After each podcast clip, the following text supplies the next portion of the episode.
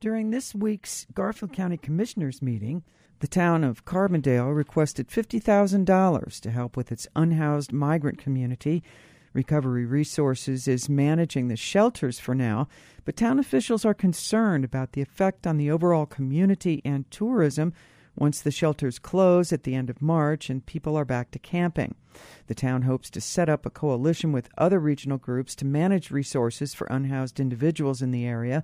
Mayor Ben Bohmfalk spoke about what attracts migrants to Carbondale and offered a response to those who say that the town is enabling them or enticing more new arrivals with services. Our understanding of why the destination became Carbondale, it had nothing to do with services that were being provided. People were coming because it's actually in the unincorporated county right on the border of Carbondale. There's a popular day labor kind of pickup spot. There's um, the boat ramp and the bridge that's you know hard to regulate and, and see everybody what's going on and so people sort of started accumulating there over the summer Carbondale's response coordinator Rob Stein mentioned other complications. Part of it is, is transportation services and it's legal services because many of these folks qualify for temporary protective status.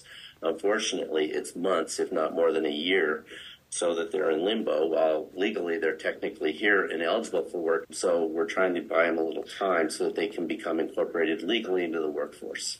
Commissioners commented on the issue, with Commissioner Tom Jankovsky choosing to politicize it, referring to the movement of migrants over the southern border as a quote invasion unquote. Commissioner John Martin seemed unimpressed. In every community outside the cities, come into the city panhandling, and they're living in tents, they're living in cars, etc. We already have that. We have kids that live in cars that go to school. It is nothing new to us. However, the impact on Carbondale and their park and, and the trail to Mushroom Rock and what have you, and your boat ramps, that's a blight. But it's Carbondale's blight too. They own that property now. We, we transferred ownership to you. So what amounts to is you've got a homeless population just like we do outside the cities, and we have to deal with that. In the end, the commissioners unanimously denied the funds, although Jankovsky made a point to acknowledge the benevolence of the people of Carbondale. Tuesday's commissioner meeting is available at the Garfield County website. KDNK News will continue to follow this ever evolving issue. February is Black History Month, and the Museum of Boulder is inviting the public to celebrate by visiting its exhibition, Proclaiming Colorado's Black History. For Rocky Mountain Community Radio, KGNU's Juanita Hurtado talked with author and researcher Adrian Miller, co director of the exhibit. One of the surprises is to just find out, going back to the 1830s, just the black presence in this part of the world um, because Black history in Colorado is rarely told. Um, so, you know, there's some stories that you hear. You hear about Clara Brown, who came here in 1859 as a formerly enslaved woman uh, and, and really made an impact. She, she ran a laundry business, but she started buying mining claims and other stuff, became quite wealthy and became a philanthropist, um, was instrumental in two of the early big churches here in Colorado. So those stories were interesting. But then just to hear about kind of the black experience in the latter part of the 19th century and to hear that it was mixed in the sense that it wasn't uniformly shut down that black people would have opportunity. So um, there were some instances where people tried to limit um, black progress and opportunity, but they failed. And I'll give you one example. In the 1860s, there was a petition to exclude black children from Denver's public schools, the early public schools. And so that was sent to the voters and it failed. And so, you know, that's unusual because usually um, at that time in our nation's history, if there was any opportunity to limit black progress, it passed and it was overwhelmingly supported.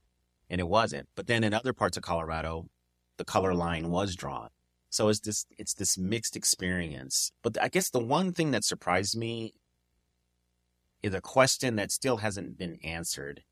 And that is what was it about Colorado that drew so many African Americans here compared to neighboring states? Because even though they weren't exactly the same, um, you would think that there would have been opportunity in Wyoming and New Mexico, Utah, and Montana.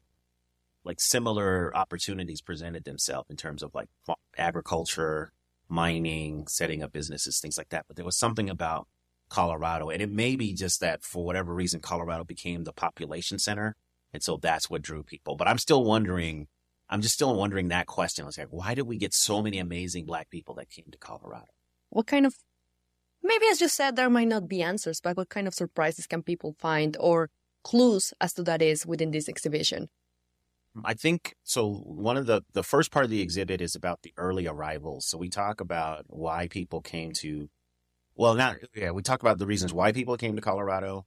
Some were enslaved. I don't think a lot of people know that there were enslaved people here, even though Colorado never legally um, allowed slavery. It was kind of like a wink and a nod that if you had enslaved people, you know, nobody's gonna free them. So we had enslaved people here more than I think people know. And I think some of the stories we highlight, people may not know. Like I'll give you one example. Uh, Julia Greeley was a visually impaired person who uh, did a lot of charity work in Denver in the late 19th century. And she was so celebrated for her charity work that the Roman Catholic Church, Archdiocese of Denver, they're putting her through the process for canonization. So yeah, so she's the first African American woman and the first Coloradan that we know of to go through that. So, you know, it's just, just people like that are being celebrated. So we talk about that. Um, we talk about the early efforts to uh, have civil rights in Colorado. So one, one thing that I don't think a lot of people know is that two things. In the late 1860s, when Colorado was being considered for state, 100 plus black men signed a petition saying no to con- and sent it to Congress saying we don't think Colorado should have statehood until black men get the right to vote and Colorado statehood was just delayed. It's unclear if that petition had any impact, but it was delayed. And when Colorado became a state in 1876, black men had the right to vote. Now, unfortunately, they weren't truly, truly progressive because they should have thrown black women in there.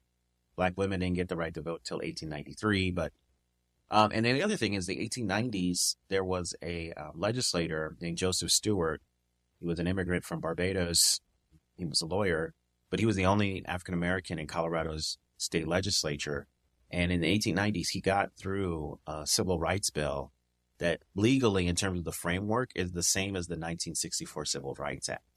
So we had that on the books here in Colorado. But unfortunately, it was not enforced. So even though the law existed, right, unless the police arrest people under that law and the courts prosecute, it's what we call a dead letter. So it just, you know, is on the books, but really didn't have any force. So something like that. And then I, I think the other thing that people may not know is that in Gilpin County in the 1920s, um, something called Lincoln Hills was created. And that was like the only black resort west of the Mississippi, other than one that was in California. But that one in California closed down several years after it opened. So we have this black resort that was highly regarded and is in the mountains of Colorado. So things like that. I guess one of my wrapping up questions is in the last couple of years, we have seen nationally a lot of backlash to having these conversations about history, these conversations about racism and racial theory, and sort of these whole ideas about what kind of discourse should surround these topics. What kind of conversations would you want this exhibition to prompt? Yeah, my hope is is that first people will get an understanding of the Black experience here um, as an entry point and that it will spur them to reach out um, in several ways. One is to start learning more about these subjects. So to connect with the student for African, the Center for African Studies there and see what courses are available. Um, I hope they will reach out to people who are different than they are and just start get to know them and start talking about these things. And then I hope that they will um, spread the word about this exhibit because I just think the more people who know about this, then we can start making progress on understanding each other. And then hopefully with understanding each other, can build a just society where people feel respected. They feel like they have opportunity. They feel like they are, they're heard. They, they feel like they belong. And I think that's what we, many of us, not everybody wants that, but I think many of us strive to have a society like that. And, you know, um, the last thing I think that I want students to ponder is at the very end of the exhibit, we ask this question What kind of ancestor are you going to be to future black Coloradans? That was Adrian Miller, co director of the Proclaiming Colorado's Black History exhibit at the Museum of Boulder. speaking with KGNU's Juanita Hurtado. The interview came to us via Rocky Mountain Community Radio, a network of public media stations in Colorado, Wyoming, Utah, and New Mexico, including KDNK. This is KDNK News.